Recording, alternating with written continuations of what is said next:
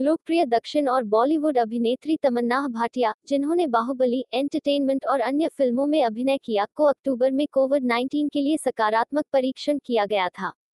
लेकिन अभिनेत्री अपने इलाज के दौरान अच्छी तरह से ठीक हो गई और जल्द ही छुट्टी दे दी गई। अब तेलुगु वेब श्रृंखला के ग्यारहवें घंटे के प्रचार के दौरान भव्य महिला ने खुलासा किया कि वह कोरोना वायरस के साथ अपनी लड़ाई के दौरान जीवन के लिए डर गई थी।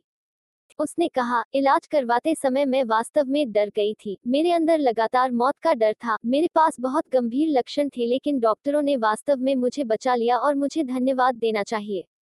इसने मुझे एहसास दिलाया कि जीवन वास्तव में कितना मूल्यवान है। सोशल मीडिया पर लोगों की असंवेदनशील प्रतिक्रिया पर सवाल उठाते हुए उन्होंने कहा, हमारे आसपास के लोग कितने असंवेदनशील हो सकते हैं? कई लोग हैं जिन्होंने मुझे एक तस्वीर पोस्ट करते समय मोटा कहा है।